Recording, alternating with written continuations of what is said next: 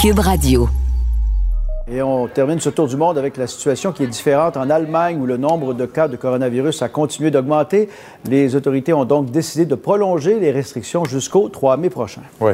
Chez nous, on sait, euh, le gouvernement du Québec a finalement dévoilé hier soir cette fameuse liste des centres pour aînés où la situation est critique. 25 établissements sont identifiés en rouge parce que le taux de contagion de la COVID-19 dépasse 25% Dans plusieurs cas, c'est plus d'un résident sur deux qui est infecté. Et on le sait, euh, le premier ministre l'a admis hier en point de presse, le manque de ressources est chronique dans les CHSLD. Et avec la crise, il manque plus de 1200 employés. Félix, plusieurs travailleurs dénoncent des situations euh, qui portent atteinte finalement directement à la dignité des aînés. Oui, des situations d'abandon qui euh, se produisent en raison justement d'un manque de ressources chroniques, structurelles, appelez ça comme vous voulez, mais le résultat se retrouve dans le reportage qui suit. Ça en est l'illustration. Qu'avant même la crise, depuis des années, on avait des pénuries de personnel. Petit salaire, surcharge de travail, il manque de préposés aux bénéficiaires pour faire face à la crise. Une crise dans la crise. Très difficile d'aller attirer tout le personnel qu'on a besoin. Un manque de ressources qui donne des images comme celle-ci. Certains de ces clichés ont été pris tout juste avant le début de la pandémie et d'autres pendant celle-ci. Des aînés dont les préposés n'ont pas le temps de s'occuper. Certains qui restent seuls, affalés sur leur plateau pendant près d'une demi-journée sans que personne n'ait le temps de les divertir. Cette scène se serait répétée souvent au cours des dernières semaines, affirme celui qui nous a fourni ces images. À preuve, encore une fois, un bénéficiaire qui semble être laissé seul dans la salle de repas, un autre qui se trouve dans la même situation, mais dans sa chambre, des lits souillés qui ne semblent pas changer. Un employé nous écrit ceci.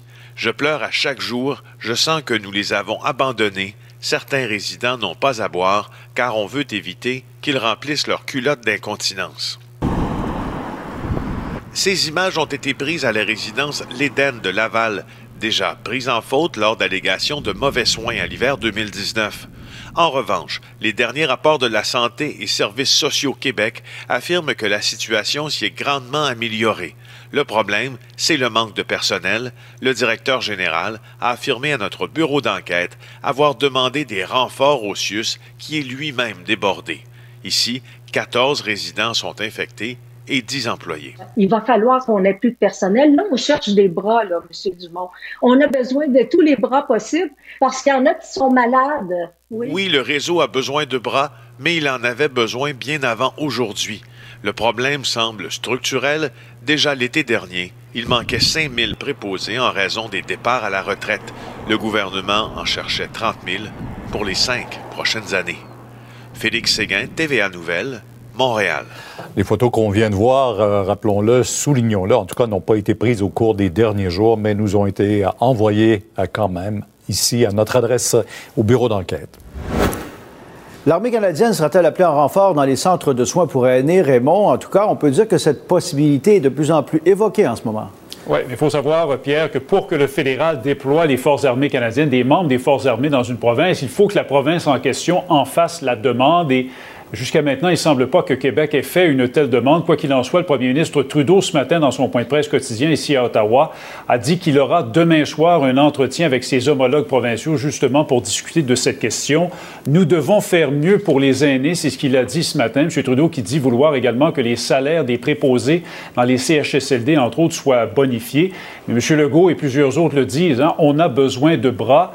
Alors, l'opposition officielle du côté de Québec réclame une intervention des Forces armées canadiennes dans ces centres. On va entendre dans un premier temps euh, Pierre Arcan, le chef du PLQ, suivi de Justin Trudeau. C'est une urgence nationale, à mon avis, de, de vraiment solutionner cette problématique-là. Et il faut des gens qui soient opérationnels rapidement. C'est pour ça qu'on a dit, est-ce que le corps médical de l'armée, ça peut pas être une bonne solution, puisque ces gens-là, quand même, peuvent être opérationnels dès maintenant. On est en train immédiatement de parler avec Québec sur comment on va pouvoir aider. on reconnaît qu'il y a des besoins au Québec et à travers euh, le pays et c'est pour ça qu'on travaille avec les provinces pour leur fournir, si c'est possible, les ressources dont ils ont besoin. Bon, et puis M. Trudeau qui vient d'annoncer par ailleurs un nouvel élargissement de la prestation canadienne d'urgence. Oui, la PCU, on a assoupli à nouveau les critères d'admissibilité. Alors, ce que ça veut dire concrètement, c'est que les travailleurs saisonniers sans emploi, les chômeurs qui ont épuisé leurs prestations depuis le 1er janvier, les travailleurs qui gagnent moins de 1000 dollars par mois seront tous admissibles à la PCU. Pour ceux et celles, Pierre, qui espèrent la fin des mesures de confinement le plus rapidement possible, vous allez être déçus. M. Trudeau a dit ce matin, ce n'est pas pour demain, on en a pour plusieurs semaines encore. Et juste pour revenir en terminant sur les Forces armées canadiennes, le Québec avait déjà demandé et obtenu euh, des Rangers pour euh, le Nunavik. Eh bien, Ottawa répond euh, oui à une autre demande du Québec. Il y a des membres des Rangers qui seront envoyés sur la basse Côte-Nord pour prêter main forte aux autorités là-bas. Merci, Raymond. Pierre-Olivier, il y a plusieurs téléspectateurs ça risque d'être la plus grande bataille de notre vie. COVID-19. On rejoint Vincent Dessureau. Bonjour, euh, Vincent. Bonjour, Sophie. Écoute, euh, J'écoutais tout à l'heure Emmanuel Latraverse, qui fait un excellent travail sur les ondes de, LCN TVA. D'ailleurs, on remercie euh, nos collègues, qui disait qu'elle sentait qu'elle commençait à être un petit peu excédée par le ton recto-tono puis les réponses scriptées de Justin Trudeau. C'est parce que quand on lui pose des questions euh, difficiles, euh, les journalistes en plus insistent. Là, j'entendais une journaliste tout à l'heure, je pense que c'est Michel Lamarche, qui répondait au premier ministre. le ton commence à monter. Elle dit Vous ne répondez pas à ma question. Je pense que là, entre les journalistes et M. Trudeau, le ton commence un peu à changer. Parce que des fois, on dirait qu'il est tellement habitué de ne pas donner de réponse que, alors qu'il pourrait donner une réponse, il le fait pas par habitude. Et c'est ce qui vient frustrant parce qu'entre autres, Michel Lamarche fait référence, le posait la question sur l'armée dans les CHSLD. Est-ce que c'est une possibilité? Et là, il répond euh, on travaille fort avec les. Et là, elle, revient en disant vous n'avez pas répondu à ma question. Est-ce que c'est. Et là, bon, on travaille. Ça, ça se dit c'est une possibilité. On attend que le gouvernement du Québec nous en fasse la demande. Mais des réponses que tu peux donner une réponse, ouais. Je veux dire, euh, c'est ça qui pas fait interdit François aux politiciens de donner aucune réponse que ce soit. Surtout dans cette période-ci. Donc, je voulais juste le dire, euh, juste souligner que de plus en plus, là, il y a une impatience de la part des journalistes face aux réponses toutes faites de, Justin Trudeau. Donc, il a quand même donné quelques euh, informations importantes aujourd'hui. vous en avez entendu tantôt, je donnais quand même le fin détail sur l'assouplissement à la prestation canadienne d'urgence, qui vraiment, là, Sophie, écoute, le plus plus en plus de gens, là, ça va devenir. Il y aura de moins en moins d'angles morts. À un moment donné, euh, Vincent, ça va être plus simple de faire la liste des gens qui n'ont pas droit à PCU que des gens qui y ont droit, parce ben que là, ça devient beaucoup. Là. Ben, on ajoute les gens qui euh, gagnent moins de 1000 dollars par mois. Donc, ils vont pouvoir avoir ce 2000 dans le but de couvrir les gens qui ont eu des diminutions d'heures. Donc, des gens qui ne veulent pas travailler encore, mais beaucoup moins. Euh, les gens qui ont épuisé l'assurance emploi, donc qui étaient sur l'assurance emploi depuis quelques mois et que là, ils arrivent à la fin et qui, évidemment, ne peuvent pas se retrouver un travail nécessairement. Alors, ces gens-là seront couverts, les travailleurs saisonniers, les artistes créateurs qui auront euh, un changement au niveau du calcul des droits d'auteur pour leur, euh, leur faire bénéficier de la prestation canadienne d'urgence. Il y aura des détails pour les étudiants aussi euh, à venir. Et point central de ce point de presse, c'est vraiment encore, comme au Québec, là, les personnes âgées, mm. les CHSLD. Vous avez entendu sa réponse sur l'armée au, au, est-ce qu'on l'envoie donc dans les CHSLD, mais il y avait quand même des nouvelles concernant des augmentations de salaire pour les gens qui travaillent dans des milieux essentiels et qui gagnent moins de 2500 dollars par mois, dont les gens qui travaillent dans les CHSLD. Ce sera euh, donc annoncé en détail. Il a fait quand même un, témoignage auprès de... Euh, on entend quand même beaucoup, je pense, dans la population des gens, bah, c'est des personnes âgées, euh, c'est seulement ceux-là qui meurent. Euh, Comme si c'était pas grave. Exact. il a rappelé l'importance de cette génération-là et de nos personnes âgées. J'ai cru bon vous sortir un extrait, on peut l'écouter. Absolument. Vous m'avez entendu parler des contributions de la plus grande génération, celle qui a grandi durant la Grande Dépression et qui s'est battue pendant la Deuxième Guerre mondiale. Aujourd'hui, à travers le pays, les derniers membres de cette génération vivent dans des résidences pour personnes âgées et des établissements de soins de longue durée. La vérité tragique et dérangeante, c'est que les endroits même où on s'occupe de nos aînés sont particulièrement vulnérables à la COVID-19. Bon, alors un rappel quand même de, de, de, de l'importance de ces gens-là dans la mm. société qui ont bâti le pays. Et euh, malheureusement, les cas s'accumulent. Hein. Euh, il y a des histoires inquiétantes un peu partout à travers le pays et chez nous. Euh, et dans les derniers détails, c'est toi qui as remarqué cette publication de Gregory Kelly, député libéral dans Jacques Cartier, qui annonce donc qu'un premier patient de l'hôpital Sainte-Anne, qui est à Sainte-Anne de Bellevue, a reçu un diagnostic de la COVID-19. C'est un hôpital qui s'occupe des anciens combattants québécois. Alors, on faisait référence à ceux qui ont combattu là, à la Deuxième Guerre mondiale. On en traite là-bas à l'hôpital Sainte-Anne et lui euh, demande euh, des euh, détails quant aux mesures particulières qui ont été prises à l'hôpital Sainte-Anne pour prévenir une éclosion. Ça peut arriver un cas. L'objectif, c'est c'est qu'on ne perde pas le contrôle d'étage. Alors, est-ce que les gens ont la protection nécessaire? Est-ce qu'il y a des cas parmi les membres du personnel? Alors, on veut des réponses rapidement. Question que ces feux-là, là, on puisse les éteindre le plus rapidement possible, alors que le nombre de CHSLD, de résidences privées pour personnes âgées, où euh, il y a eu un cas et plus, euh, augmente malheureusement. Euh, juste pour dire euh, un, point qui est important, puis je sais pas si tu l'avais dans tes, dans tes notes euh, ou pas, Vincent, quand Justin Trudeau s'est mis à parler de l'importance justement de la santé mentale et qu'il a dit, et je trouvais que c'était important de le mentionner, il n'y a aucune gêne à demander de l'aide et il parle des ressources qui vont être mises sur la table par, mises de l'avant par le Canada. C'est important d'en parler parce qu'on sait qu'au Québec, d'ailleurs, le, le, gouvernement a fait paraître différents dépliants qui ont été publiés dans les journaux et tout ça. Mais c'est important de répéter ce message-là. On vit des moments qui sont difficiles il faut le reconnaître, puis il faut pas être gêné de demander de l'aide. Et je trouvais ça important que Justin Trudeau le dise aujourd'hui. Tu fais bien de le mentionner. C'est donc le lancement d'un portail là, qui va euh, résumer les différentes ressources qui sont disponibles en santé mentale au pays. Donc, canada.ca, vous allez trouver ça sur le site, ou une application Canada qui, existe déjà, le Canada COVID-19.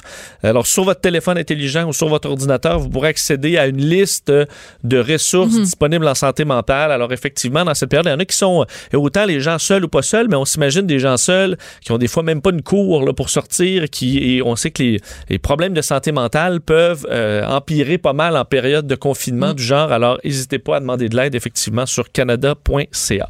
Alors, euh, ben, plein d'autres euh, sujets. Euh, bon, l'ouverture des garages au Québec aujourd'hui, l'ouverture aussi de... On sait que les gens vont pouvoir jardiner. Tu sais, justement, on parlait de, de santé mentale. Je, je, sais que ça peut avoir l'air anodin, mais pour beaucoup, beaucoup de gens, le fait d'avoir les deux mains dans la terre, dans le terreau, même si c'est juste une petite plante que tu t'en vas mettre de, de, de, devant chez toi, planter des...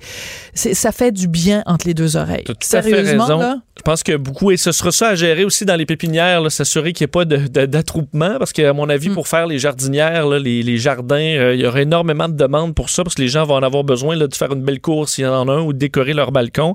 Euh, mais effectivement, il y a quelques ouvertures aujourd'hui, et plusieurs, c'est les garages qui avaient hâte pour des fois des problèmes mécaniques. Mais le changement de pneus, rappelez que vos pneus vont pas fondre là, euh, en trois jours, parce qu'on arrive avec le beau temps. Surtout qu'on roule beaucoup moins. Alors, mais quand même, c'est ouvert. On disait qu'il y aura des délais vu qu'on doit désinfecter les véhicules, euh, on ne fera pas attendre euh, en groupe dans une salle d'attente. Alors, il y a des changements, il faudra s'habituer, mais vous pouvez appeler votre garagiste et euh, prendre votre rendez-vous si vous avez une visite à faire pour votre véhicule et le nombre de cas dans le monde qui dépasse maintenant les 2 millions. Écoute, je me souviens, il y a quelques jours seulement, comment on avait été euh, sous le choc, toi et moi, quand tu nous avais annoncé qu'on était rendu à 1 million. Effectivement. Mais évidemment, une courbe exponentielle, c'est ça que ça fait. C'est qu'après, à un moment donné, oups, ça s'accélère.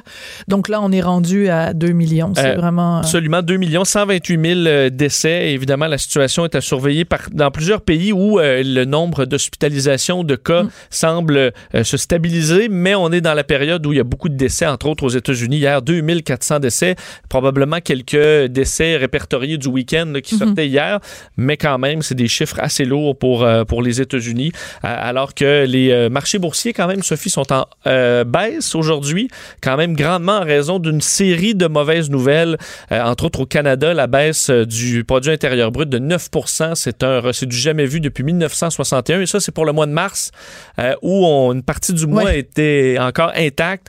Le mois d'avril sera difficile. Alors, plusieurs nouvelles du genre, alors que peut-être dans les dernières nouvelles de, dernière heure, euh, on annonce que euh, les, les, dettes des pays les plus pauvres, euh, ils auront une, suspension de paiement de la dette décidée par le G20, par le Fonds monétaire international, effectif maintenant pour 12 mois, question de permettre aux pays les plus pauvres de faire face aux coûts qui s'en viennent de plus en plus intenses de la COVID-19. Il y a une information, ça va être le, notre dernier euh, élément de, de, ton bulletin, Vincent, mais je trouve c'est important d'en parler parce qu'on a beaucoup de nommé en comme un modèle euh, l'exemple de la Suède. Ben c'est pas si génial que ça là. La Suède qui a une hausse record de décès également là, depuis deux jours, c'est des décès survenus dans certains cas au week-end de Pâques, mais c'est 170 décès pour un pays de 100, de 10 millions d'habitants, un peu à peine plus gros que le mhm. Québec. 1200 euh, morts donc au total. Ça devient le huitième pays euh, le plus atteint par million d'habitants. Euh, si pour vous donner une, idée, là, millions, euh, donc décès par million d'habitants au Canada, on est à 24. Et dans des pays similaires à la Suède, comme la Norvège ou la Finlande, on est à 12 et 26. Et en Suède, 119. Alors, c'est 10 fois plus de décès en Suède qu'en Finlande, au prorata de la population. Est-ce qu'on va garder ce qu'on, le plan actuel où on va reculer? Il y a beaucoup de discussions en Suède, les décisions du gouvernement qui ne font pas l'unanimité en ce moment. Oui, c'est ça, parce qu'il faut rappeler que la Suède a été un pays qui était cité en modèle en disant, parce qu'eux font les choses complètement à l'inverse de tout le monde. les commerces sont ouverts, etc. Bon, il y a quand même des gens qui, qui sont auto-confinés, mais il n'y a pas de directive générale comme dans plein d'autres pays. Il y a quand même une, je pense, 1,2 milliard euh, d'habitants qui sont confinés. Et donc, tous les yeux étaient tournés vers la Suède en disant, ben, est-ce que ce modèle-là va avoir raison? Est-ce que ça va être le bon modèle? Les chiffres tendent à démontrer que... On verra sur le long terme, mais effectivement, euh, c'est coûteux en vie humaine pour l'instant. Merci beaucoup, Vincent. Merci euh, de nous tenir euh, toujours euh, au courant, toujours à la fine pointe des nouvelles qui viennent de sortir. Puis on va te retrouver, bien sûr, à plusieurs moments pendant toute la programmation spéciale de Cube Radio. Surtout, ne partez pas parce qu'après la pause, je vais parler avec Michel. Il travaille en transport funéraire et sur son compte Twitter, qui, qui apporte un nom vraiment morbide, mais c'est ça la réalité, Michel le Croque-Mort, il détaille son quotidien de travailleur quand il rentre justement dans des endroits où euh, des fois il y a même des embouteillages, imagine-toi, Vincent, de, d'employés de, la morgue ou d'employés des, compagnies funéraires qui se bousculent parce qu'il y a trop de morts à certains endroits. Donc ça risque d'être un témoignage assez intéressant après la pause sur Cube Radio. On n'est pas obligé d'être d'accord. Pour nous rejoindre en studio. Studio à commercial cube.radio. Appelez ou textez. 187 cube radio. 1877 827 2346. Ce soir, je vous le dis, les CHSLD sont une catastrophe nationale. Chaque fois que j'y vais, j'ai le sentiment d'entrer dans un abattoir. Oui, ces mots sont très durs. Ils ont été écrits sur Twitter euh, hier soir par mon prochain invité. Il s'appelle Michel, Michel Bédard, et il travaille en transport funéraire. Je nommerai pas la compagnie pour laquelle euh, il travaille pour des raisons, évidemment, vous comprendrez, de confidentialité. Euh, Michel Bédard, bonjour. Bonjour, madame. Euh, vous travaillez donc en transport funéraire. Votre métier, c'est d'entrer dans des résidences ou dans des établissements où il y a des morts. Euh, comment vous vivez ça en ce moment avec cette pandémie de COVID-19?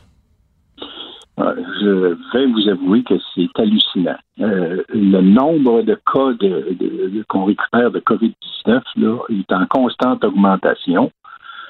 Euh, au début, il y a environ deux semaines ou trois semaines, euh, bon, on en avait peut-être un ou deux par semaine. Mais depuis la semaine dernière, euh, ça augmente. C'est presque juste ça qu'on fait. là. juste pour vous donner une idée, juste hier, j'en ai transporté 12. C'est énorme. Ben oui, c'est énorme. Écoutez, on parle là, nous, on a, on a quadruplé notre volume d'appels, notre depuis, depuis deux semaines. On est rendu trois équipes sur la route juste pour notre compagnie, et on ne fournit pas. Là. Euh, c'est au point où on, se on arrive dans les CHSLD et puis il y a, des, il y a de l'attente parce qu'il y a déjà des transporteurs qui sont sur place et évidemment, ben, on, le fait un à la fois. Hein. On attend que le, transporteur précédent est terminé avant de avant de procéder nous-mêmes. J'ai jamais vu ça. J'ai pas de mots. Euh, on rentre dans les CHSLD et puis le personnel, là, il s'éloigne quand il nous voit y arriver. Euh, les gens, tu regardes les gens dans, dans, les yeux, les, résidents, il y en a beaucoup là, qui ils ont, ils ont peur. Là. Vous savez, ils nous regardent, là, puis ils se demandent c'est qui le prochain, ça va être moi? Hmm. C'est quoi qui arrive, là? Je veux dire, les amis disparaissent, la plupart meurent seuls dans leur lit. Euh, c'est, on est en guerre. C'est, une guerre. C'est une zone de guerre. Nous, on est au front et on ramasse les victimes. C'est ça, là. Michel, quand, quand vous rentrez, que ce soit dans les CHSLD ou les autres établissements ou les résidences, est-ce que vous avez, vous et vos collègues, l'équipement nécessaire pour vous protéger? Ah, absolument, oui. On a des équipements là, de protection personnelle qui sont complets, qui sont requis dans ce genre de dans ce genre de situation, c'est-à-dire des masques à fines particules, euh, des lunettes de protection et euh, des, des- habits complets là, qui recouvrent notre corps euh, au complet. D'accord. Donc, au moins, euh, vous n'avez pas cette inquiétude-là. Vous ne vivez pas avec l'inquiétude de vous, personnellement, euh, contracter la, la COVID-19. Je veux revenir sur une entrée que vous avez faite sur Twitter le 6 avril. Donc, on est d'accord, il y a neuf jours de ça. Vous écrivez « Ça va pas bien. Nous avons commencé à placer des corps dans des remorques. Les CHSLD ont de gros problèmes de contamination et il manque de matériel. Vous, vous êtes sur le terrain. Vous rentrez dans les CHSLD, vous tirez la sonnette d'alarme le 6 avril, personne vous écoute? Ben, il semble que personne qui personne qui sont en, en, en, en moyen de faire de quoi, non, eff- effectivement, là, euh, euh, ils n'écoutent pas, ils n'ont pas écouté, je, je sais pas. D'ailleurs, au début de la pandémie, c'est une des choses, une des premières choses que j'ai écrites là-dessus, c'est si jamais ça s'infile dans, un, dans les CHSLD, ça va être une hécatombe, et puis c'est exactement ça qui se produit présentement. C'est une hécatombe. Euh, et c'est pas comment on va s'en sortir, mais ça va pas bien, là. Le Pour 5 vrai, là, ça va bien aller, là. Ça, ça va pas bien du tout, là. Le 5 avril, vous avez écrit juste à présent, aujourd'hui, j'en suis à quatre décès de COVID. Ça, vous écrivez ça le 5 avril et vous dites, les, Ouais. les autorités ne disent pas tout sur le nombre de décès. Donc, parce que vous, vous êtes sur le terrain et que vous voyez les cadavres s'accumuler, vous n'arrivez pas à réconcilier ça avec les chiffres officiels que, que le gouvernement nous donne? Ben, c'est ça. Je veux dire, on regarde les, je regardais les chiffres officiels et puis qu'est-ce que nous, on vit sur le terrain, puis je me disais, ben, il me semble qu'il y a quelque chose qui marche pas, là. Ça n'a pas de sens. Je pense que c'est beaucoup plus que ça. Et je pense qu'il y a beaucoup de cas qui ne sont pas déclarés parce qu'ils sont inconnus. Et les gens qui sont décédés, je pense pas qu'ils soient testés. Euh, puisqu'ils sont décédés. Et pourquoi prendre un risque de faire un test sur une personne qui est déjà décédée? Alors, euh, je pense qu'il y en a beaucoup qui ne sont pas déclarés, puis il y a aussi des gens qui meurent du COVID à domicile.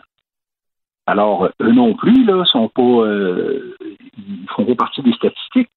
Hmm. Alors, il y en a, là, c'est, moins fréquent à domicile, mais il y en a quand même, là. Je veux revenir, euh, Michel, sur ce que vous avez écrit euh, hier soir, il y a à peu près 12 heures de ça. Vous avez écrit, donc, les CHSLD catastrophe nationale. Quand je rentre là-dedans, j'ai l'impression d'entrer dans un abattoir. C'est pas trop fort comme terme? Oui, c'est fort, mais je ressentais au moment où je l'ai écrit. C'est sûr que hier soir, il était quand même assez tard. Euh, j'ai euh, eu une journée de 14 heures. Euh, bon, j'étais fatigué. C'est comme ça que je le ressens. Mais vous savez, je visite à peu près tous les CHSLD qu'il y a dans la grande région de Montréal. Je peux vous dire qu'il y a certains endroits, là, nous, on le sait, les bons CHSLD, les, les bons CHSLD et les mauvais CHSLD. Ah oui? Et, ah ben, le premier indice, là, quand tu arrives sur un étage d'un CHSLD et que ça sent pas bon, là, ça, c'est mauvais signe. En partant. Ça veut dire là, que le, mon- ça veut dire que les patients qui sont là euh, ont pas une hygiène, on n'a pas respecté leur hygiène corporelle, on les a pas lavés, on n'a pas changé leur couche. Ben, écoutez, ça sent, ça sent mauvais. Un mauvais Hmm. CHSLD, ça sent mauvais. Et puis de là, mon expression abattoir, parce que dans un abattoir, ça sent mauvais aussi. Hmm. Vous comprenez?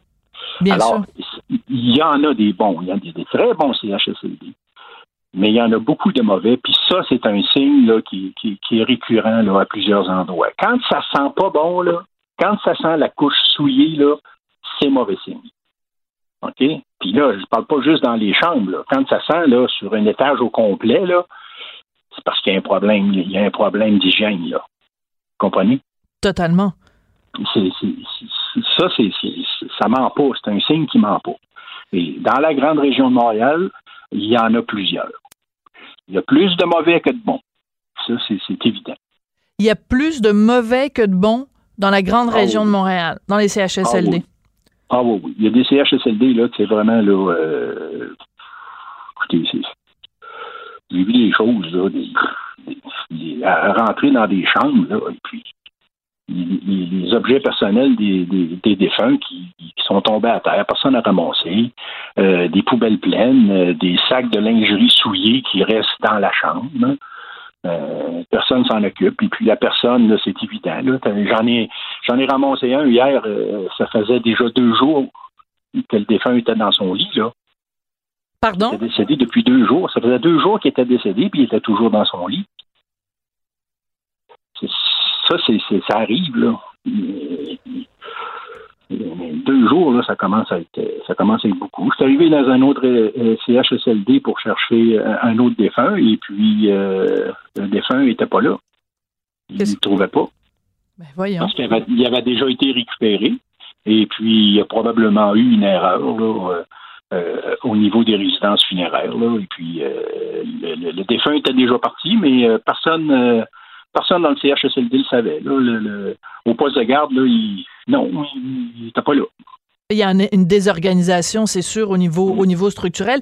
Michel, je veux juste revenir sur ce que vous venez de nous dire parce que c'est quand même d'un tragique absolument inouï. Vous dites, vous arrivez dans un CHSLD, la personne est morte depuis deux jours. Est-ce que c'est quelque chose qui s'est produit maintenant, en période de pandémie, ou quelque chose que vous avez vécu dans la période avant la pandémie? Non, non, c'est arrivé hier. Pardon? Euh, c'est arrivé hier. C'était euh, un défunt qui était, là depuis deux jours. Puis on parle d'un défunt, un cas de COVID. Et puis il est resté deux jours dans son lit. Bon, ça arrive, là. Des 12 heures, 24 heures, ça arrive. Mais deux jours, ça, c'est exceptionnel. On parle plus de 48 heures.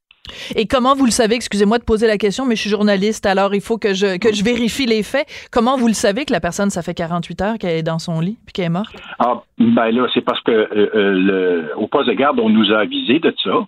Et ça, c'est la première chose. Et puis ensuite, ben, il y a la rigidité cadavérique, là, et puis euh, l'état général, là, l'état général du défunt. Là. Alors, les ongles qui commencent à noircir et puis le, la peau qui commence à bleu, qui a, à bleuir, des, des, signes comme ça. Là. Et comment on explique ça? Quand vous arrivez au CHSLD puis qu'on vous dit la personne se fait deux jours qu'elle est morte? Comment ça se fait que personne n'a appelé? Comment ça se fait que personne a, a réagi? Comment ça se fait qu'on laisse des morts dans leur lit comme ça pendant 48 heures? disons que c'est exceptionnel. Je ne sais pas pourquoi, les, je connais pas les raisons. D'ailleurs, nous, on ne pose pas de questions. Nous, ce qu'on s'occupe, c'est d'identifier notre notre défunt pour s'assurer que c'est bien la bonne personne qu'on récupère. Parce que ça, c'est un autre, euh, c'est une autre particularité de cette période-là qu'on vit, c'est que nous, quand c'est nous qui sommes chargés d'identifier le défunt. Ouais parce que quand on en dispose, on le place dans une boîte qui est en, bois, une boîte de bois, qui est clouée et scellée, et puis il n'y a plus personne qui va ouvrir cette boîte-là. Cette boîte-là est placée en, rangement dans des remorques ou dans des chambres froides euh, pour être incinérée. Alors, euh, il n'y a plus personne qui va ouvrir ça. Euh, pour éviter le plus possible des risques de contamination, évidemment. Alors, c'est très, très important pour nous d'identifier la personne, de, s'assurer qu'on on, transporte bien la bonne personne, comprenez? Parce qu'après ça, quand l'incinération est faite, les cendres sont redonnés à la famille. Mm. Alors, il faut s'assurer que c'est effectivement la bonne personne. Ça, c'est notre responsabilité. Vous avez mis des photos sur votre compte, euh, sur votre compte Twitter. Vous avez mis des photos de ces fameuses boîtes en bois. Vous avez mis également des mhm. photos euh, sans situer le lieu, évidemment, euh, respecter mhm. quand même un minimum de confidentialité. vous avez placé également des photos de ces, ces containers frigorifiés dans lesquels on entasse les, les, ben, les cadavres, les cercueils. Euh, mhm. Vous êtes fait reprocher ça. Il y a beaucoup de gens qui vous ont écrit en disant vous n'avez pas d'affaire à, manquer, à, mettre euh, ces photos-là. Pourquoi vous faites mettez ces photos-là, Michel?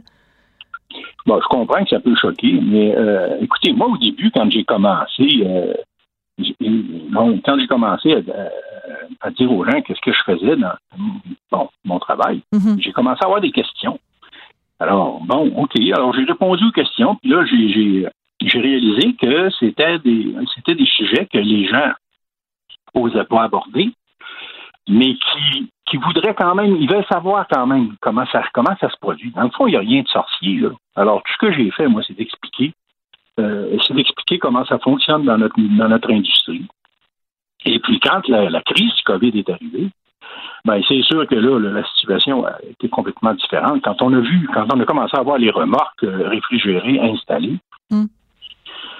Oh, parce que là, on parle de gros centres funéraires là, qui ont des chambres froides absolument immenses, là, qui peuvent contenir une centaine, une centaine de corps. Là.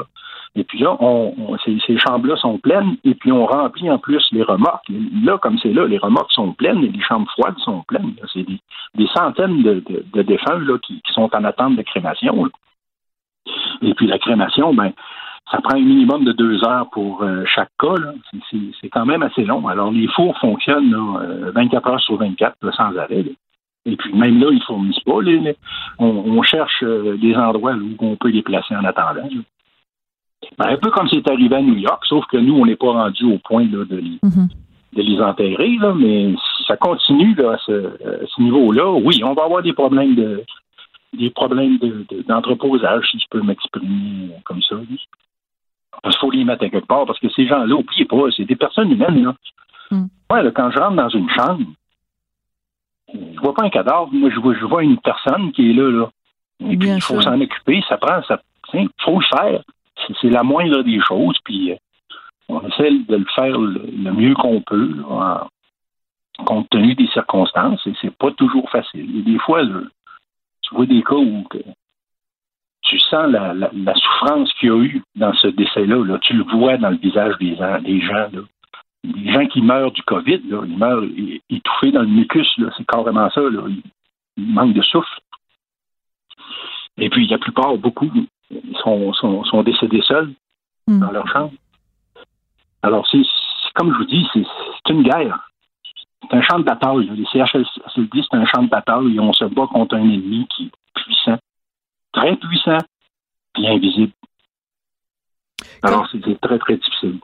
C'est difficile, euh, bien sûr, puis vous le décrivez avec beaucoup d'humanité, puis je vous remercie euh, de votre témoignage. Euh, Michel, vous trouvez les mots justes pour en parler. Vous, comment ça va quand votre journée est terminée, que vous avez passé des, des journées comme hier, 14 heures à aller chercher des gens qui sont morts, de les mettre dans des boîtes en bois, de prendre la boîte en bois, de l'amener dans un container réfrigéré, c'est pas, c'est pas un quotidien ordinaire? Comment vous vivez avec ça? Comment vous arrivez à vous changer les idées ou à faire un Ben, petit voyage intérieur? Vous faites comment, Michel? il faut que je précise que je suis autiste Asperger. Alors, euh, travailler avec les gens décédés, pour moi, c'est pas, c'est vraiment pas un problème. Je considère ces gens-là, j'ai comme une, comment je pourrais dire, j'ai comme une affection pour ces gens-là. Parce que leur vie est terminée, ils ont eu du bon temps, ils ont eu du mauvais temps, mais c'est ça, ce sont des êtres humains et puis j'en prends soin.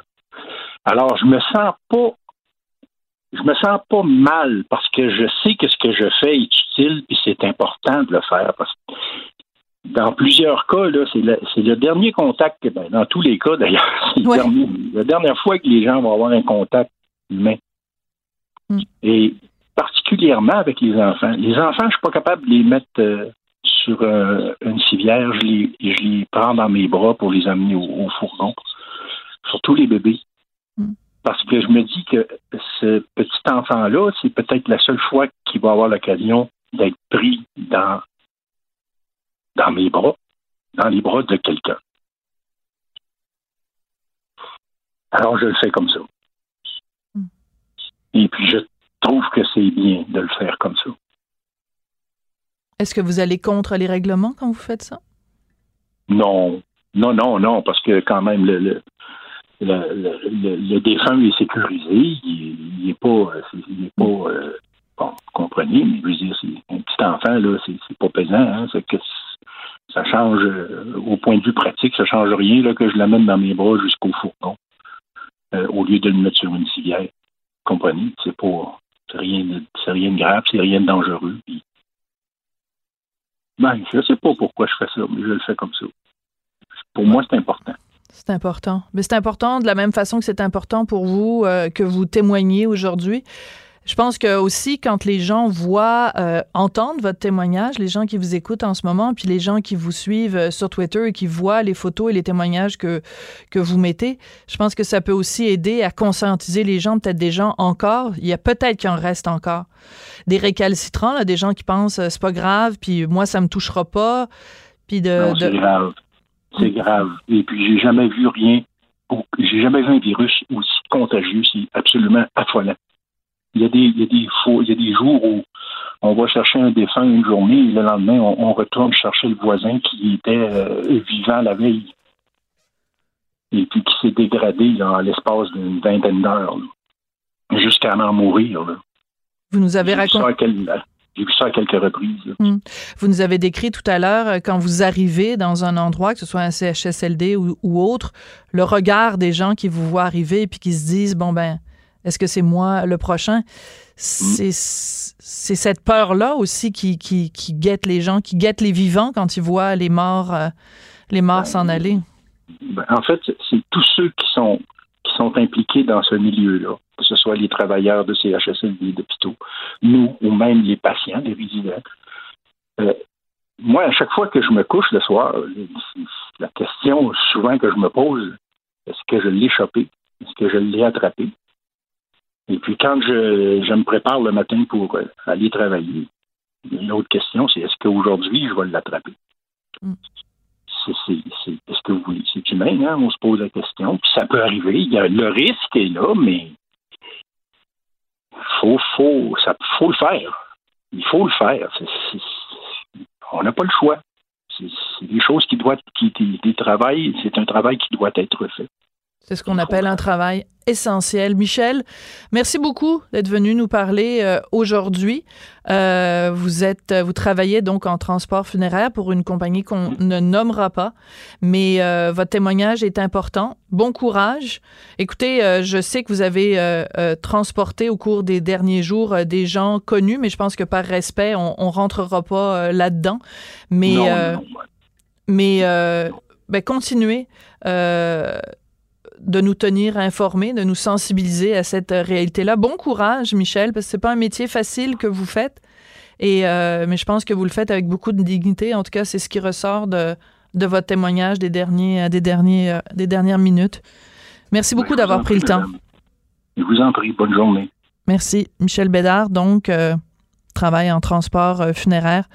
Un témoignage pas facile à entendre, mais je pense euh, essentiel. Vous écoutez Cube Radio. On n'est pas obligé d'être d'accord, mais on peut en parler. Sophie Durocher, on n'est pas obligé d'être d'accord. Cube Radio. Avec la pandémie de la COVID-19, c'est euh, une grande partie de l'économie québécoise qui est mise sur pause. Et parmi euh, cette économie, il y a bien sûr aussi toute l'industrie du divertissement. Est-ce que à la fin de la pandémie, on va pouvoir retourner euh, faire des choses qu'on faisait avant, quelque chose d'aussi simple que simplement aller au cinéma pour regarder un film. On en parle avec Vincent Goudzo, qui est président des cinémas Goudzo, et Dragon à l'émission Dragon's Den diffusée à CBC. Bonjour Vincent, comment allez-vous? Ça va très bien, toi, Sophie? Oui, ça va. C'est vrai. On va, on se le cachera pas. On se connaît dans la vie de tous les jours, donc on se tutoie. On va faire la même chose à la radio. Euh, oui. Vincent, euh, j'écris une chronique dans le journal de ce matin. Euh, Est-ce que on va retourner au cinéma? Est-ce qu'on va avoir le goût de retourner au cinéma? Ton impression à toi, bien sûr, euh, un peu en conflit d'intérêts, mais ton impression Non, euh, non, je veux dire, euh, je comprends. Oui, je comprends qu'il peut y avoir un conflit d'intérêts théoriquement, mais la vérité, c'est que et je vais te donner ça dans une manière très philosophique. Je suis pas euh, quelqu'un que, que, quand j'allais à l'école, qui aimait l'histoire. J'ai appris à aimer l'histoire parce que j'ai réalisé que je pouvais déterminer le comportement du monde en analysant l'histoire. Et je peux te dire que historiquement, Hmm. euh, durant toutes les pandémies qu'on a eues, donc dans les années 20, euh, la, la, la, grippe espagnole. Spanish flu. Ouais. C'est ça, la grippe espagnole. Après, on a eu en 69, euh, je pense que c'était la chinoise, en, la vraie chinoise, pas celle-là que Trump... La grippe de Hong Kong. Exactement, etc. etc. Qu'est-ce qui est arrivé tout de suite après? C'est qu'il y a eu un volet euh, de... J'ai, oh, comment je pourrais dire? Ça m'a manqué. Là, j'apprécie qu'est-ce que j'avais, puis là, j'en veux plus. Euh, on a eu le boom des années 70 dans le cinéma. On a eu le boom des années euh, 30 40, ça a été mal parce qu'il y a de la guerre, mais euh, etc., etc. Donc, pour moi, historiquement, les cinémas euh, ressortent de quelque chose comme une pandémie ou des affaires comme ça positivement. Un autre mot, le monde veut retourner à quelque chose qu'ils connaissent, à quelque chose qui pour eux était une stabilité et euh, et, créer du, du, du escapism. Donc, c'est comme. C'est changer. S'évader, s'évader, s'évader, Vincent. OK, d'accord. Je, je, comprends ta comparaison euh, historique et je la respecte. Par contre, il y a une grande différence. C'est que dans les années 20, 30, 40, 50, 70, bref, pendant toutes ces années-là, il n'y avait pas quelque chose qu'on appelle Internet. Et là, depuis le début de la pandémie, les gens se ruent sur regarder des films en ligne, donc soit en ligne ou à la télé même toi, tu appartiens à une plateforme de films en continu, la Cinéma Guzzo, streaming.com. Mais ça change rien, ça, Sophie, parce que la vérité, qu'on se le dise, dire, on, veut parler Internet, on veut l'appeler streaming, on veut l'appeler Netflix, on veut l'appeler qu'est-ce qu'on veut. La vérité, c'est que c'est de la télé. Et je sais que dans, ta chronique, il y a quelqu'un qui t'a envoyé un. Ça doit, tu n'as pas donné son nom, mais je, dois croire que c'est un, un, gars style François Lambert qui dit n'importe qu'est-ce qu'il pense. Dans le sens qu'il dit Moi là, je retourne plus au cinéma parce que j'ai un cinéma maison. Bon, écoute, moi là, j'ai fait affaire avec du monde, puis j'ai une, euh, une, une, femme qui, qui, qui fait partie de l'équipe de banque avec qui je fais affaire. Elle vient juste de se marier, puis elle habite dans un, appartement de 580 pieds carrés. Tu penses-tu vraiment que cette personne-là a un cinéma maison? Tu penses-tu vraiment que cette personne-là a là un écran qu'on parlerait en pied ou en pouce? Mais je comprends, Vincent, mais regarde, les gens, les gens vont avoir peur. Les gens vont avoir peur. Je t'explique. OK? Euh, hier, on a vu les premières images de Dune, le fameux film de Denis Villeneuve, l'adaptation du livre de, science-fiction. Tout le monde a hâte de voir ce film-là avec Timothée Chalamet. C'est censé sortir le 18 décembre. Penses-tu que le 18 décembre, euh, les gens vont avoir le goût de s'enfermer dans une pièce avec des gens à deux mètres de distance, à deux pieds de distance? Bon, même pas deux. Puis moi, je te dis que je dis comme ça, regarde, dans, dans toute cette pandémie ici, là, dans les dans les derniers quatre semaines, j'ai euh, deux dictons, deux choses que je dis souvent au monde. La première, c'est arrêtez de paniquer, là. Il n'y a jamais rien de de, de, de, de positif qui est sorti d'une panique. OK? Donc ça, c'est pour le volet panique.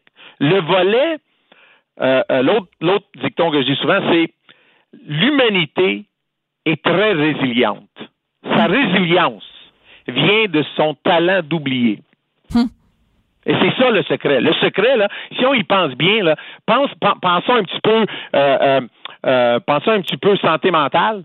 Qu'est-ce qui réussit à du monde de continuer, même s'ils ont vécu un moment traumatique, c'est qu'ils font une répression de cette information-là, puis la vie continue. Hmm. La vérité, c'est très simple. C'est que présentement, qu'est-ce qu'on est en train de faire, soit dans les médias, soit dans les, dans les points de presse et tout ça, c'est donner l'opinion d'une minorité qui est très vocale, hein, entendre, mais la majorité silencieuse, elle, on la voit pas ou on l'entend pas. Moi, je peux te dire, j'ai été, moi, à des épiceries, euh, à faire l'épicerie, bien sûr, là, j'ai pas été juste, hein, juste pas juste pour le fun, et tout ça il y a la, réaction. Alors, moi, parce que je suis Vincent Gouzeau, je me dis, écoute, je veux donner l'exemple, donc je vais mettre mon masque, je vais mettre mes gants, puis je vais tout équiper. Quand j'arrive là, des fois, là, je me sens honnêtement comme un clown. Je me dis, écoute, tu comprends pas, là. C'est juste moi, là, ou tout le monde. Personne? Les gens font pas attention.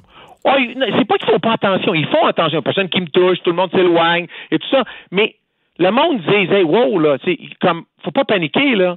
Et, disons la vérité, Disons qu'on a regardé la Chine, on a regardé l'Italie, on a essayé de réagir, on a essayé de...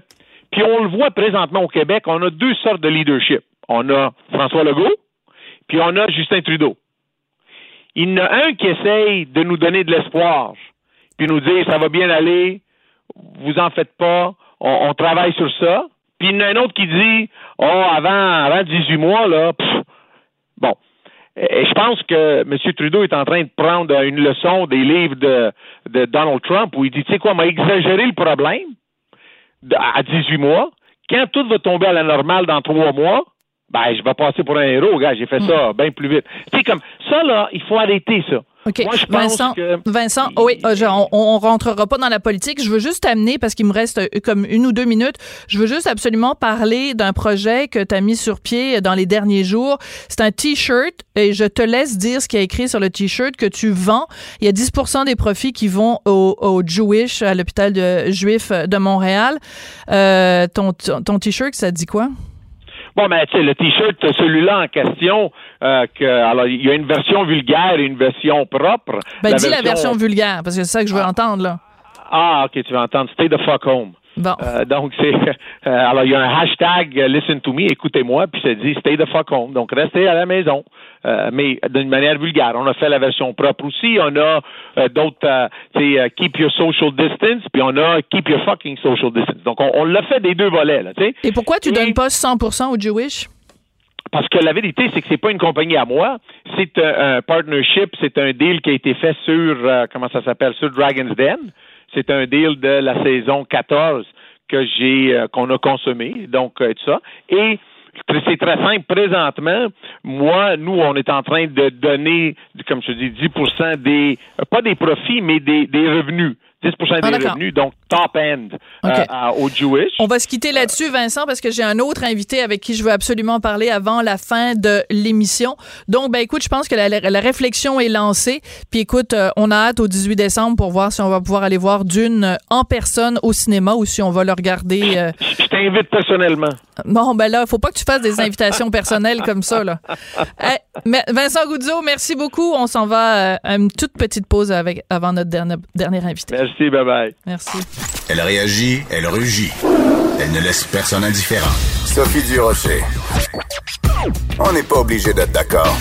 Oui, cet invité avec qui je voulais absolument terminer l'émission parce que c'est sur une note plus positive.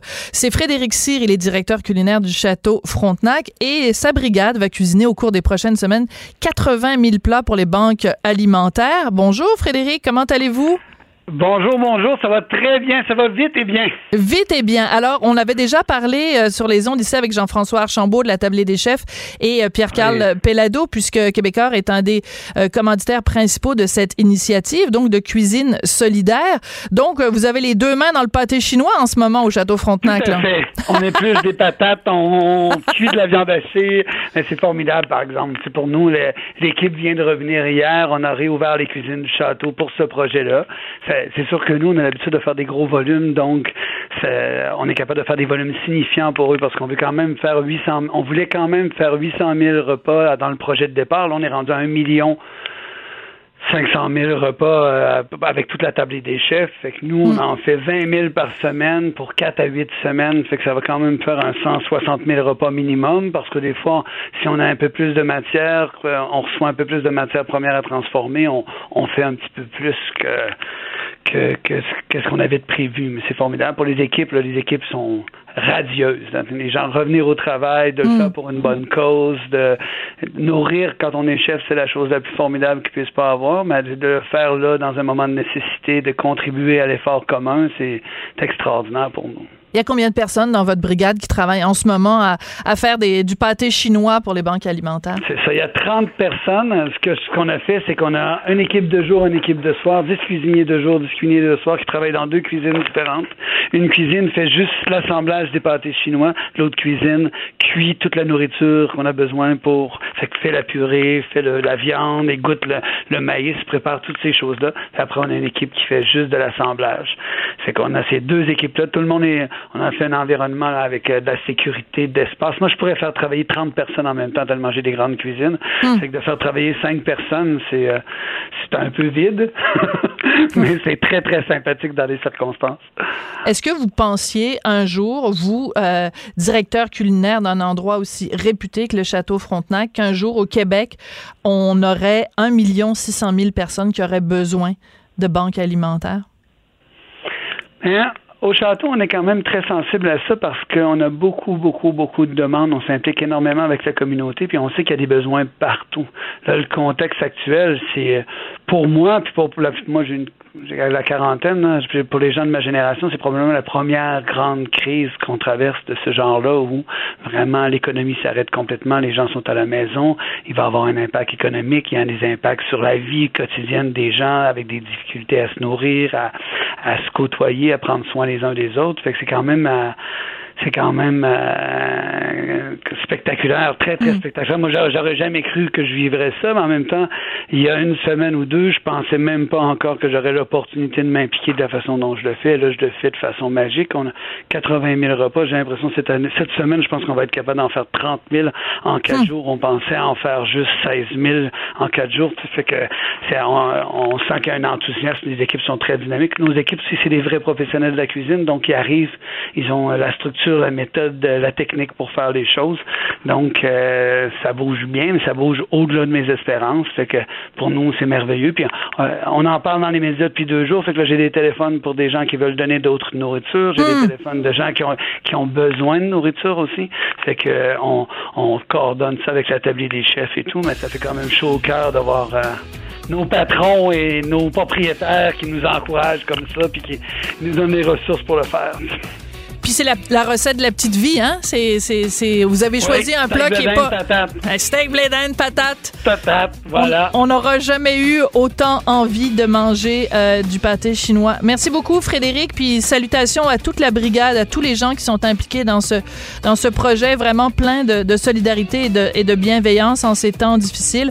Je rappelle que vous êtes directeur culinaire du château Frontenac et que donc, euh, depuis quelques jours, vous préparez jusqu'à 80 000 plats pour les banques alimentaire. C'est un mouvement à travers le Québec organisé par la Tablée des chefs. Merci beaucoup, Frédéric. Bonne journée. Bye bye. Merci à Hugo Veilleux à la recherche, à Maude Boutet également et Frédéric Muckle. Et merci à Gabriel Meunier à la mise en onde. Merci à vous, les auditeurs, d'être là. Puis on se retrouve fidèle au poste demain à midi. Cette émission est maintenant disponible en podcast. Rendez-vous dans la section balado de l'application ou du site cube.radio pour une écoute sur mesure en tout temps. Cube Radio, autrement dit. Et maintenant, autrement écouté.